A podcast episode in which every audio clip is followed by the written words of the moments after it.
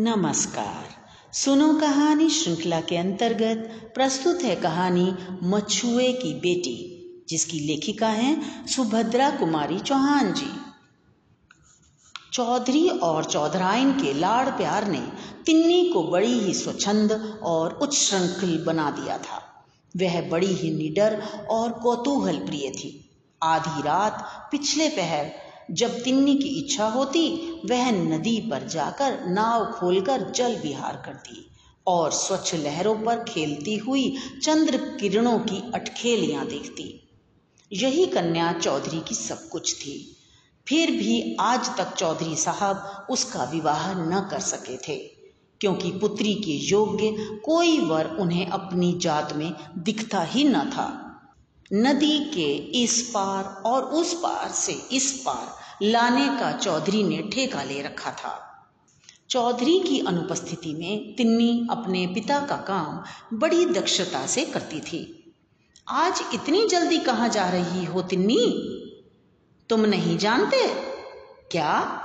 यही कि आज राजा साहब उस पार जाएँगे। कौन राजा साहब? तुम्हें यह भी नहीं मालूम। मैं आज ही तो आया हूँ।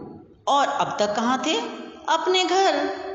मैं क्या दिन रात घाट पर ही बनी रहती हूँ? इसलिए मुझे सब कुछ जानना चाहिए, और तुम्हें कुछ भी नहीं। तुम मुझे वैसे ही तंग किया करते हो।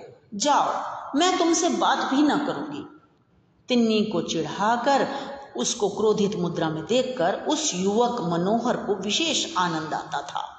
इसलिए वह प्राय इसी प्रकार के बेसिर पैर के प्रश्न करके उसे चिढ़ा दिया करता था। आज बात जरा कुछ ज़्यादा ही टेढ़ी हो गई थी। तिन्नी ने क्रोधावेश में यह प्रतिज्ञा कर ली थी कि अब वह उस युवक से बोलेगी ही नहीं। इसलिए मुँह फेरकर वह तेज़ी से घाट की ओर चली।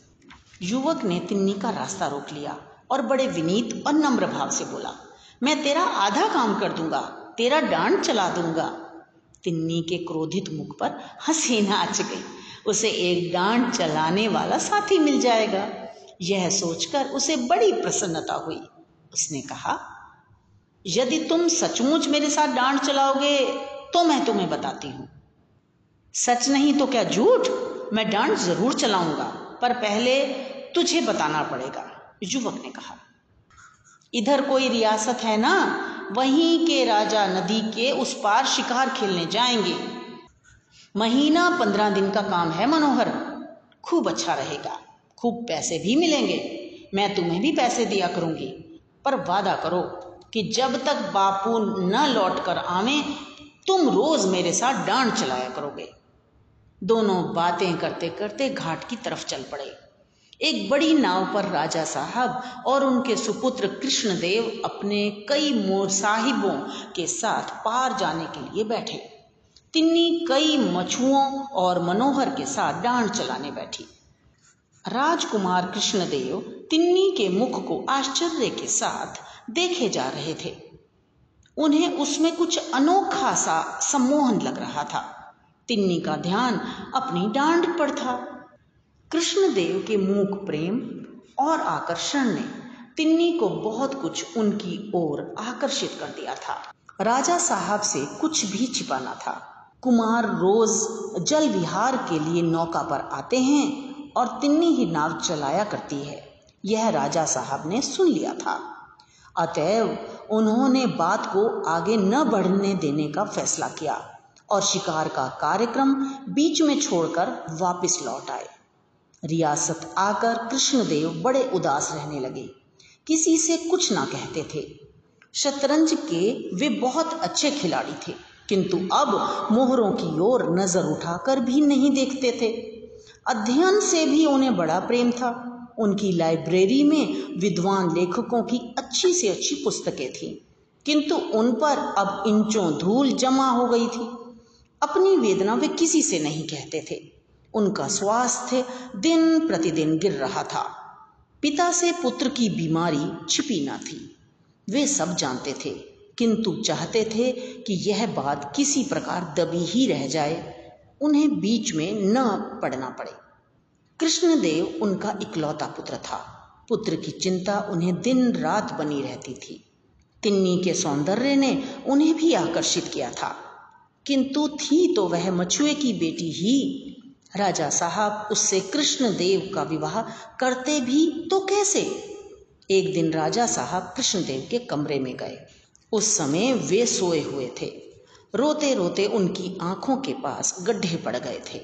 चेहरा पीला पीला और शरीर सूख कर कांटा हो गया था।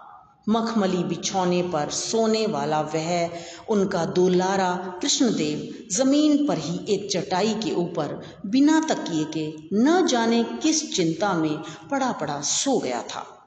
राजा साहब की आँखों में आँसू आ गए। दूसरे दिन ही रियासत से तिन्नी समेत चौधरी को बुलावा आया। उन्हें शीघ्र से शीघ्र उपस्थित होने की आज्ञा थी। साथ ही उन्हें लेने के लिए सवारी भी आई थी। इस घटना ने मोहल्ले भर में हलचल मचा दी। चौधरी बहुत घबराए।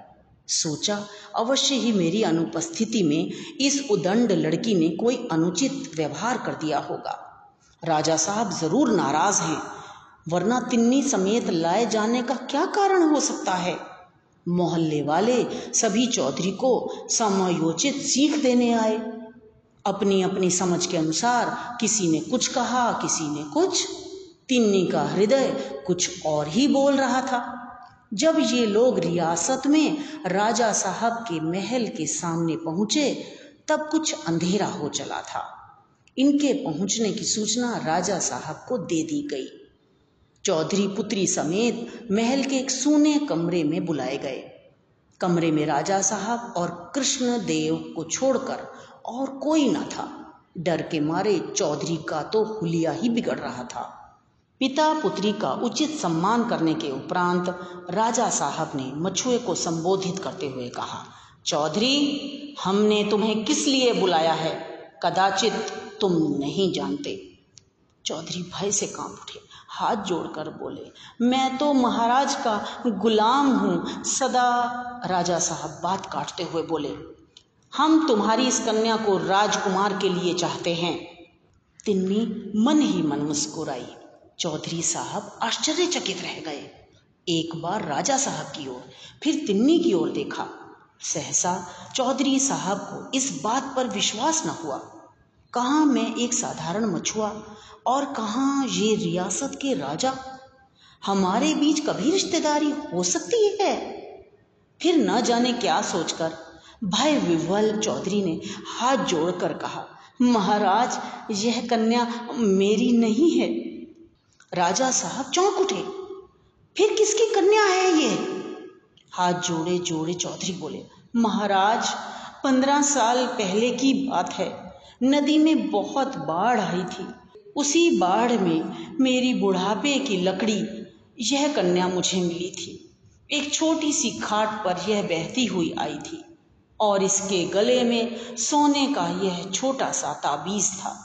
ताबीज का नाम सुनते ही राजा साहब को ताबीज देखने की उत्सुकता हुई। उनके मस्तिष्क में किसी ताबीज की धुंधली सी स्मृति आ गई। पिता के आदेश पर तिन्नी ताबीज के धागे की गांठ खोलने लगी। मछुए ने फिर कहना शुरू किया, महाराज, इस ताबीज का भी विचित्र किस्सा है। एक बार ताबीज का धागा टूट गया। कई दिनों तक याद न रह पाने के कारण इसे यह ताबीज़ पहनाया न जा सका।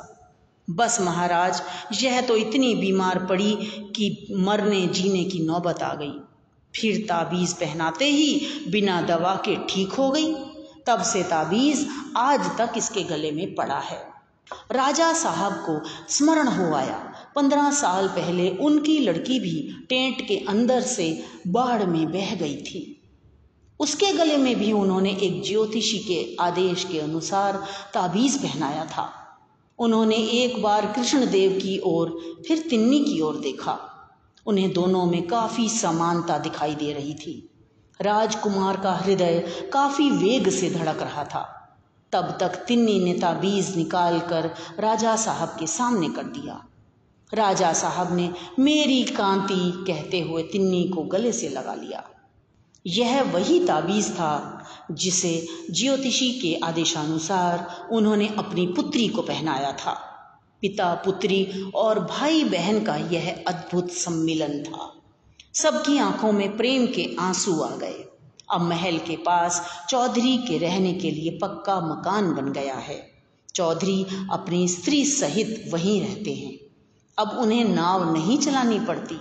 रियासत की ओर से उनकी जीविका के लिए अच्छी रकम बाँध दी गई है।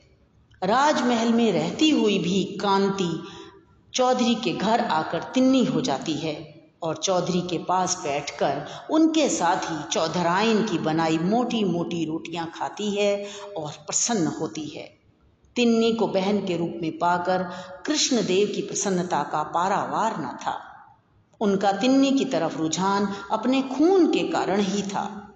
वे तो तिन्नी का साथ चाहते थे, जो उन्हें अपनी प्यारी बहन के रूप में मिल गया। मुझे आशा है कि आपको कहानी पसंद आई होगी। इसे लाइक करें, दोस्तों के साथ शेयर करें और चैनल को सब्सक्राइब अवश्य करें। यदि अभी तक नहीं किया है तो तो मिलते हैं अगली कहानी में। धन्यवाद।